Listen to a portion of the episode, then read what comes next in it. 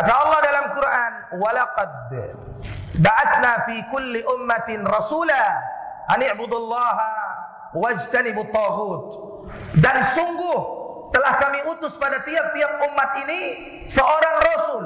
Jadi Allah berkata, Allah cakap, Allah ber, bertutur kata bahwa kami dan sungguh kami kata Allah telah mengutus pada tiap-tiap umat ini seorang rasul. Untuk apa? Ani'budullah wajtanibut taghut. Sembahlah Allah, tauhidkan Allah, ibadahi Allah. Esahkan Allah dalam rububiyah, uluhiyah dan asma wa sifatnya. Wajtanibu at-taghut. Dan jauhi taghut-taghut itu. Apa itu taghut? Kenapa Anda tersinggung disebut kata taghut? Mahir Tuwailibi itu khawarid. Mahir Tuwailibi itu kilabu ahli nar. Anjing-anjing neraka. Karena dia mentogut-togutkan pemerintah. Ente nggak paham bahasa Arab. Toga fi'il madhi. Artinya orang yang melampaui batas. Punya sifat melampaui batas dalam berbuat. Toga namanya. Mana dalilnya? Kata Allah kepada Musa dan Harun, "Idhaba ila Fir'auna innahu tagha." Eh Musa dan Harun, pergilah kamu berdua kepada Firaun itu, karena sesungguhnya innahu tagha. Dia telah tagha, dia telah melampaui batas. Jadi togut itu artinya melampaui batas. Kalau saya katakan pemerintah Republik Indonesia ini togut, memang betul. Memang melampaui batas. Tidak ada keadilan tegak di bumi pertiwi. Kalian yang ngakunya salafi, yang ngakunya pengikut salaf, coba buka mata sama akan sehat. Betul enggak? Tidak adil pemerintah ini. Semua para dai, aktivis dakwah yang tidak sejalan dengan cara berpikirnya, radikalisme berpikirnya penguasa saat ini, langsung akan diciduk. Bentar lagi aku pun kena ciduk, kalian tengoklah. Apa itu tidak boleh? Apa kata Imam Ghazali dalam kitabnya Ihya Ulumuddin ketika mendefinisikan makna zalim? Zalim itu tidak menempatkan sesuatu pada tempatnya, semena-mena. Kita harus taat kepada ulil amri. Kita harus patuh taat kepada presiden dan pemerintah. Naam. Kata Nabi, innama ta'atu fil ma'ruf. Ketaatan itu hanya ada dalam hal yang ma'ruf. La ta'ata li makhlukin fi maksiatil khaliq. Tidak ada ketaatan kepada makhluk dalam rangka bermaksiat kepada Allah. Pemerintah antum membolehkan LGBT. Mau antum taati? Ya. Pemerintah antum menghalalkan yang Allah haramkan. Antum mau taati samina wa ata'na. Sebagaimana manhaj antum. Bukankah Ibrahim alaihissalam dibakar hidup-hidup karena melawan Namrud? Bukankah Ibrahim alaihissalam dibakar hidup-hidup oleh Raja Namrud penguasa karena melawan penguasa zalim, penguasa tagut? Para nabi dan rasul itu sejarahnya melawan pemerintah semua. Bukankah Musa dan Harun melawan pemerintahan Firaun? Tapi kita harus mengkritik pemerintah ambil tangannya empat mata.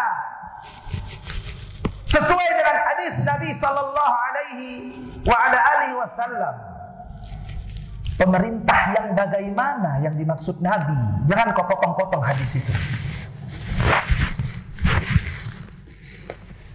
Pemerintah yang bagaimana yang dimaksud Nabi ambil tangannya empat mata dan seterusnya. Coba Bukankah para ulama kita sudah mendatangi mereka? Sejak zamannya Ustadz Abdullah Sungkar Abu Bakar Ba'asir mendatangi dan mensurati semua penguasa yang menguasai republik ini. Enggak juga tegak syariat. Apa yang mau dinasehati daripada penguasa? Sampailah Nabi Isa alaihi salam disalib Walaupun akhirnya yang disalib adalah Judas Iskariot melawan penguasa zalim saat itu kaum Romawi. Nabi Muhammad ingin dibunuh, bahkan diancam bunuh oleh paman kandungnya sendiri gara-gara mendakwakan tauhid. Yang mereka hadapi adalah penguasa. Ibnu Taimiyah rahimahullah, imamun min a'immati ahli sunnah, perang, jihad, bersimbah darah, memimpin jihad, hulagukan, melawan Mongol, itu sejarah. Ibnu Taimiyah rahimahullah keluar masuk penjara. Imam Nawawi keluar masuk penjara. Imam Ibnu Hajar keluar masuk penjara, Imam Abu Hanifah keluar masuk penjara.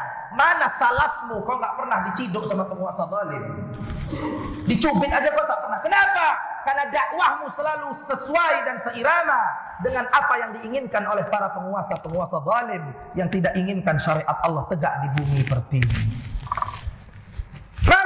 Salafmu? Salafun saleh. Hidupnya diwarnai dengan perjuangan untuk menegakkan kalimat la ilaha illallah Muhammad dan Rasulullah. Tidak sekedar kalimat la ilaha illallah itu kau pelajari di majelis-majelis taklim. Kau hafalkan nawakidul iman nawakidul islam kitab tauhid usul salasa di luar kepala kalau itu. Tapi terapkan dalam kehidupan sehari-hari sehingga syariat Allah tegak dan orang tunduk kepada hukum-hukum Allah.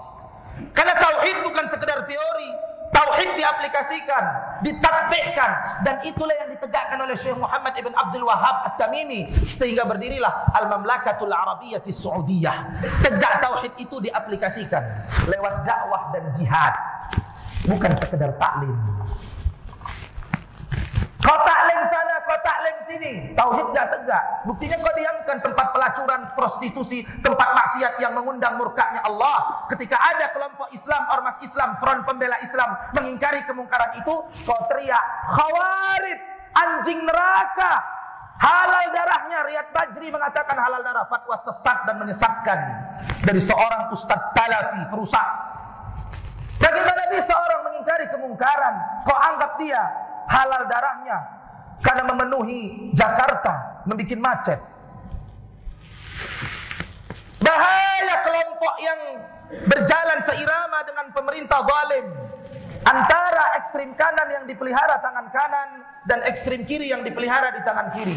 Kelompok yang mengklaim diri mereka sebagai pengikut salafus saleh dan yang kedua kaum liberal yang akan mengumandangkan Islam Nusantara jika Presiden Jokowi menang dua periode di 2019 mendatang. Ustaz berkampanye di Jumat khutbah. Ya, saya berkampanye mengkampanyekan isi Al-Qur'an dan As-Sunnah. Kenapa harus keras-keras dalam khutbah? Beginilah yang dicontohkan Nabi Sallallahu Alaihi Wasallam. Khutbah Jumat itu bukan pelonga pelongo Jainuddin Naciro, bukan. Khutbah Jumat itu tegas, keras. Sampai para sahabat mengatakan, kami tidak berani mata kami menoleh dari Nabi Sallallahu Alaihi Wasallam. Seakan-akan kalau kami lihat khutbahnya Nabi, seakan-akan di kepala kami ada burung gagak. Biar jangan terbang kami diam. Begitu. Khotib harus tegas. Sehingga yang di ujung kanan, ujung kiri tidak ngantuk, tidak tidur. Karena masjid bukan tempat tidur.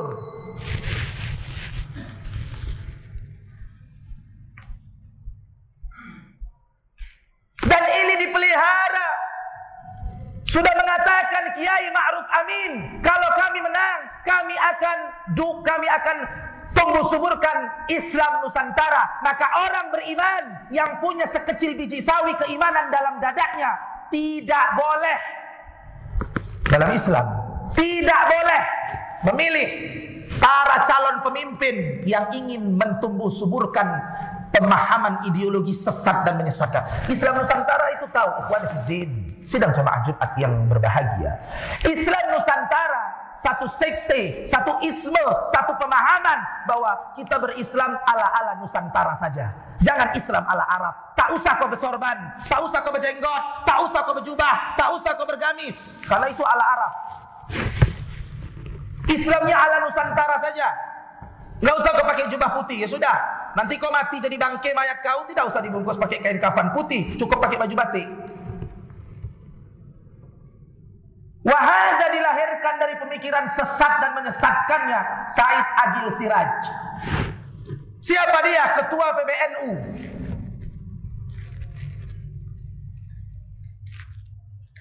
Fatwa-fatwanya sungguh nyeleneh. Orang Pekanbaru, masyarakat bumi lancang kuning harus tahu mana ulama beneran, mana ulama ulamaan. Banyak di ulama beneran di di Pekanbaru. Ada Ustadz Abdul Somad, Dr. Mustafa Umar, Dr. Mawardi LCMA, Ustadz Maududi Abdullah, Ustadz Muhammad Zaki, Mudir Pondok Pesantren Umar bin Khattab. Kalau yang liberal, jangan ada di diri antum. Lawan bisa nggak kita lawan. Gunakan medsos antum untuk melawan arus liberalisasi yang terjadi di bumi pertiwi. Dengan medsos. Dengan HP. Rekam, sebarkan, rekam, sebarkan. Dan wasiat Ustadz Mahir Tuwailibi dalam khutbah yang singkat ini tuan-tuan yang mulia. Lemahkan sejenak, tanggalkan sejenak pakaian dan jubah kekelompokan kita. Jauhkan diri awak dari asabiyah hizbiyah, fanatik kekelompokan. Jauhkan itu dulu. Karena kita punya satu musuh yang sama. Ada orang sholat gara-gara berkunut tak masuk neraka, dia gara-gara berkunut. Ada orang yang habis sholat dia zikir jamaah, tak masuk neraka jahanam dia gara-gara itu. Karena ini umurun khilafiyatun ijtihadiyah. Dikhilafkan oleh para ulama sejak dulu sampai detik ini. Nggak perlu kita ributkan. Tapi kalau Islam Nusantara sesat dan menyesatkan. Pakailah Islam ala-ala Nusantara, jangan pakai Islam ala Arab. Jadi orang yang berjenggot, berjubah, gamis, gamis yang mengatung, tergantung di atas mata kaki, ya itu ala Arab. Kata Said Agil Sirat, si Gegerota. Bagaimana anda mencela daripada sunnah Nabi Sallallahu Alaihi Wasallam? Cirinya para Nabi dan Rasul pelihara jenggot. Ente mau cukur jenggot silahkan. Kami tak larang urusan ente dengan Allah. Tapi ente harus akui dalam i'tiqad wahadihil lihya jenggot ini adalah ciri khasnya para nabi dan rasul alaihim salawatu wassalam. Gak ada nabi gak berjenggot tuh gak ada. Coba buktikan sama saya satu aja. Hadis doif satu saja. Hadis gak usah. Gampang nyari hadis sahih. Hadis yang doif, Nabi tak berjenggot cari. Habis ini kalian tengok di Google. Ada jenggot pelihara. Kalau nggak mau ya sudah, nggak usah kau celah. Kau mencela sunnah di antara sunnah-sunnah Nabi, kau murtad keluar dari agama. Mana dalilnya? Is, ayat is, istihza. Abillahi wa bi rasulihi wa bi ayatihi kuntum tastahzi'un la ta'tadiru qad kafartum ba'da imanikum. Apakah dengan ayat Allah, dengan nabinya, dengan nama agamanya, syiar-syiarnya, ayat-ayatnya engkau berolok-olok, enggak perlu kau minta maaf, minta uzur karena kau telah kafir setelah beriman. Ustaz kenapa gampang-gampang mengkafirkan? Ahlus sunnah wal jamaah Mengkafirkan yang dikafirkan Allah dan Rasulnya Tidak mengkafirkan yang tidak dikafirkan Allah dan Rasulnya. Mencela di antara sunnah Kalau tak bisa mengamalkan jangan awak celah karena begini pakaian Nabi, Nabi tidak pernah meninggalkan jubah. Jubah itu adalah sunnah mustatirahnya Nabi Sallallahu Alaihi Wasallam. Serban yang melilit di kepala Nabi adalah sunnah mustatirahnya Rasulullah Sallallahu Alaihi Wasallam. Tidak pernah Nabi tinggalkan itu. Biar tahu kalian apa filosofi sorban itu Ustaz. Filosofi sorban, makna yang terkandung di kenapa para ulama, para wali itu bersorban dililitkan sorban putih di kepalanya, filosofinya adalah bahwa dengan sorban itu kita nanti mati akan dibungkus dengan kain putih yang melilit di kepala kita itu. Itu filosofinya. Kenapa kau tak suka dengan gaya orang bersorban? Kenapa kau tak suka dengan gaya orang berjenggot?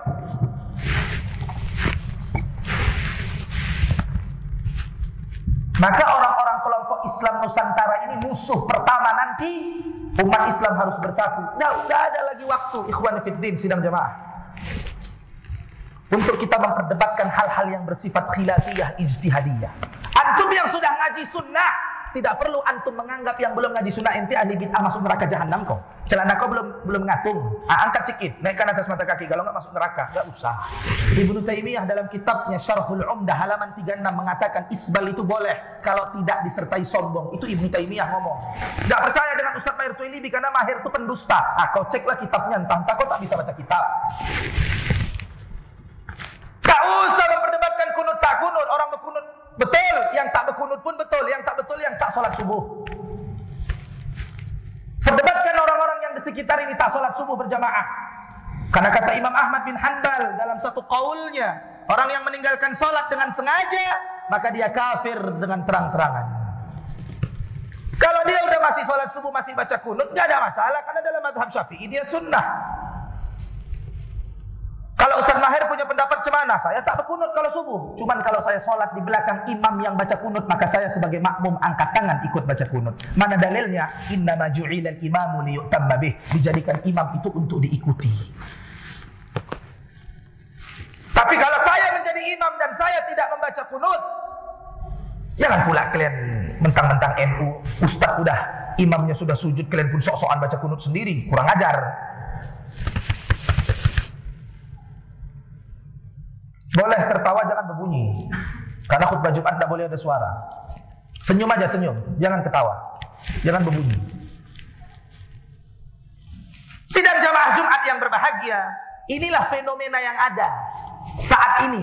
Kita diombang-ambing diadu domba antar sesama kita, antar sesama ahli sunnah wal jamaah. Perkara maulid tidak maulid sejak dulu sudah diperdebatkan. Ente mau saya mau tanya, Sultan Salahuddin Al Ayyubi itu lakukan maulid. Ustadz Abdul Hakim bin Amir Abdad nulis buku tentang itu udah ada bantahannya bukan? Enggak.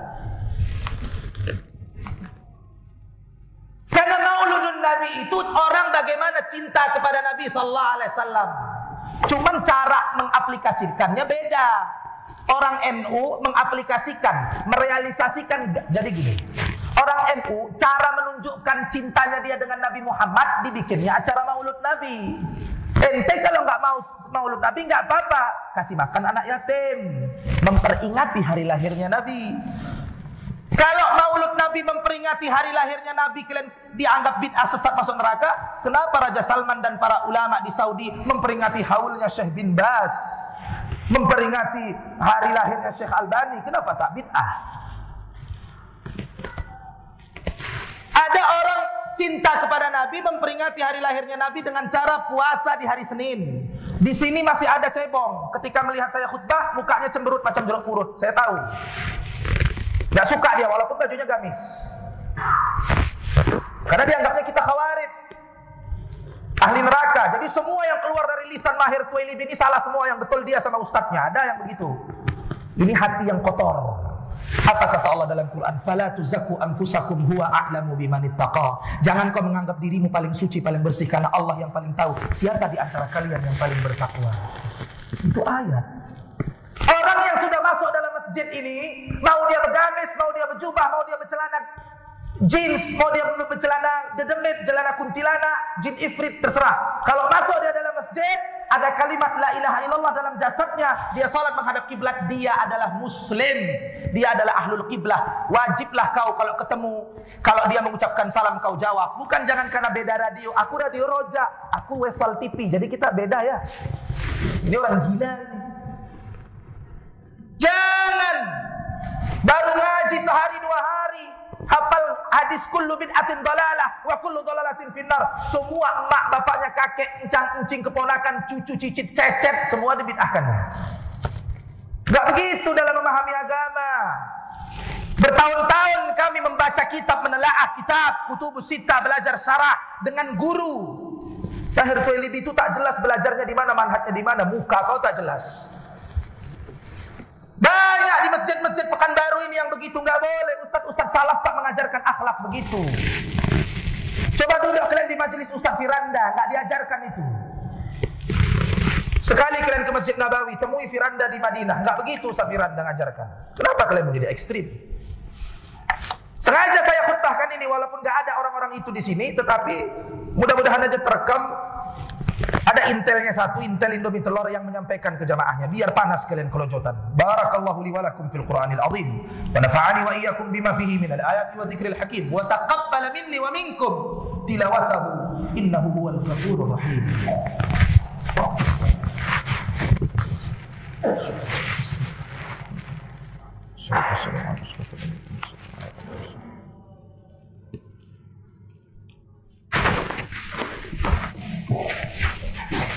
إن الحمد لله نحمده ونستعينه ونستغفره ونعوذ بالله تعالى من شرور أنفسنا وسيئات أعمالنا. من يهده الله فلا مضل له ومن يضلله فلن تجد له وليا مرشدا. وأشهد أن لا إله إلا الله وحده لا شريك له وأشهد أن محمدا عبده ورسوله الذي لا نبي بعده. أما بعد sidang jemaah Jumat yang berbahagia. Dalam khutbah Jumat yang singkat ini dalam khutbah Jumat kedua yang singkat ini khatib menghimbau mari senantiasa kita tingkatkan takwa kita, takut kita kepada Allah, nggak boleh takut kepada siapapun kecuali Allah Jalla wa ala. Dan kita jaga anak istri kita daripada fitnah akhir zaman, bini awak yang belum tutup aurat, ah, suruh dia tutup aurat daripada sibuk membahas yang tak betul di internet, mencaci maki orang, mengkhawarit-khawaritkan orang. Bini awak udah tutup aurat betul belum? Udah puasa sunnah Senin Kamis belum? Sudah sholat lima waktu tepat waktunya belum? Udah bisa dia baca Quran dengan tajwid dan makharijul huruf yang benar apa belum? Ah, itu lebih baik kita didik. Mana dalilnya Ustaz? Ya ayyuhalladzina amanu qu anfusakum wa ahlikum nara. Hei orang-orang beriman jaga dirimu dan keluargamu daripada pedihnya siksa api neraka. Kita jaga sama-sama. Perbedaan-perbedaan fikih antara eh antara Hanbali dengan Syafi'i tutup rapat-rapat. Imam Syafi'i pernah salat di Hanbali tak berkunut, Imam Hanbali salat di Syafi'i berkunut. Itu hal yang biasa dalam khilaf ilmiah. Yang yang tak betul, yang tak salat subuh. Jangan lagi kau berjenggot, jenggotmu macam kambing. Jangan kau ejek orang berjenggot. Kau tak berjenggot berarti macam babi hutan. Karena babi hutan kebetulan tak berjenggot, licin macam kau yang tak berjenggot. Jangan saling mencaci maki di internet. Karena kullu akwalin wa kullu kalam. Semua ucapan yang kita tulis, kita keluarkan di lidah-lidah kita akan dimintai pertanggungjawaban di hadapan Allah Subhanahu wa taala. Ikhwani fiddin sidang jemaah Jumat yang berbahagia. Terakhir daripada khutbah singkat Ustaz Mahir Tuailibi di era-era politik, di panas-panasnya politik, tidak boleh berkampanye di masjid, tetapi saya Mahir Tuailibi dengan segala jeripayah, dengan segala niat yang baik, kalian mau pilih siapa terserah dia 01 atau 02 dia adalah muslim. Kalau ada la ilaha illallah dalam jasadnya cuman orang berakal sehat insya Allah akan memilih Prabowo Subianto dan Sandiaga Uno. Dan saya secara pribadi akan berdoa kepada Allah di malam-malam saya di tahajud-tahajud saya. Siapa yang mau melarang saya berdoa di masjid? Masa saya mau dipersekusi mau ditangkap? Setelah ini ditangkap demo kalian rame-rame. Tapi aku nggak mau juga diciduk belum mau aku kalau saya mendoakan di tahajud saya, semoga Allah Subhanahu wa taala memenangkan daripada calon presiden dan calon wakil presiden yang dipilih oleh hasil ijtima para ulama, para kiai, para ustadz-ustadz garis lurus di DKI Jakarta yaitu Bapak Prabowo Subianto dan Sandiaga Uno demi perubahan bangsa ini agar bangsa ini menjadi bersatu di bawah naungan Pancasila, demokrasi Pancasila di bawah naungan kalimat la ilaha illallah supaya umat ini semakin jaya, semakin baik dan Islam semakin uh, berkembang tanpa ada kriminalisasi, tanpa ada diskriminasi, diskriminasi dan kita punya marwah, punya muruah di hadapan bangsa-bangsa asing. Semoga Allah Ta'ala mengabulkan doa khotib di hari Jumat yang mulia ini. Diaminkan oleh para malaikat. Supaya Bapak Prabowo Subianto dan Sandiaga Uno, calon pemimpin Indonesia yang ditakuti oleh anak-anak PKI. Semoga Allah Jalla wa'ala menangkan. Amin ya Rabbal Alamin. Sidang jemaah Jumat yang berbahagia, saya akhiri dengan salawat dan doa. Innallaha malaikatahu yusalluna 'alan nabi, ya ayyuhalladzina amanu sallu 'alaihi wa sallimu taslima. Allahumma salli 'ala Muhammadin wa 'ala ali Muhammad kama sallaita 'ala Ibrahim wa 'ala ali Ibrahim innaka Hamidum Majid. Allahumma barik 'ala Muhammadin wa 'ala ali Muhammad kama barakta 'ala Ibrahim wa 'ala ali Ibrahim innaka Hamidum Majid. Allahumma ighfir lil muslimina wal muslimat wal mu'minina wal mu'minat al ahya'i minhum wal amwat. Innaka سميع قريب مجيب الدعوات. ويا قاضي الحاجة يا رب العالمين. اللهم أعز الإسلام والمسلمين ودمر أعداءك أعداء الدين. وانصر عبادك المسلمين والمجاهدين والمستضعفين في بلدان المسلمين. اللهم كن لهم ومعهم وقوهم يا رب العالمين. ربنا ظلمنا أنفسنا وإن لم تغفر لنا وترحمنا لنكونن من الخاسرين. اللهم إنا نعوذ بك من عذاب جهنم. ومن عذاب القبر ومن فتنة المحيا والممات ومن شر فتنة المسيح الدجال. ربنا آتنا في الدنيا حسنة وفي الآخرة حسنة وقنا عذاب النار. وصلى الله على نبينا محمد وعلى آله وصحبه وسلم. سبحان ربك رب العزة أما يصفون. وسلام على المرسلين. والحمد لله رب العالمين. عباد الله إن الله يأمركم بالعدل والإحسان وإيتاء ذي القربى وينهى عن الفحشاء والمنكر والبغي يعظكم لعلكم تذكرون واذكروا الله العظيم يذكركم واشكره على نعمه يزدكم ولذكر الله أكبر أقيموا الصلاة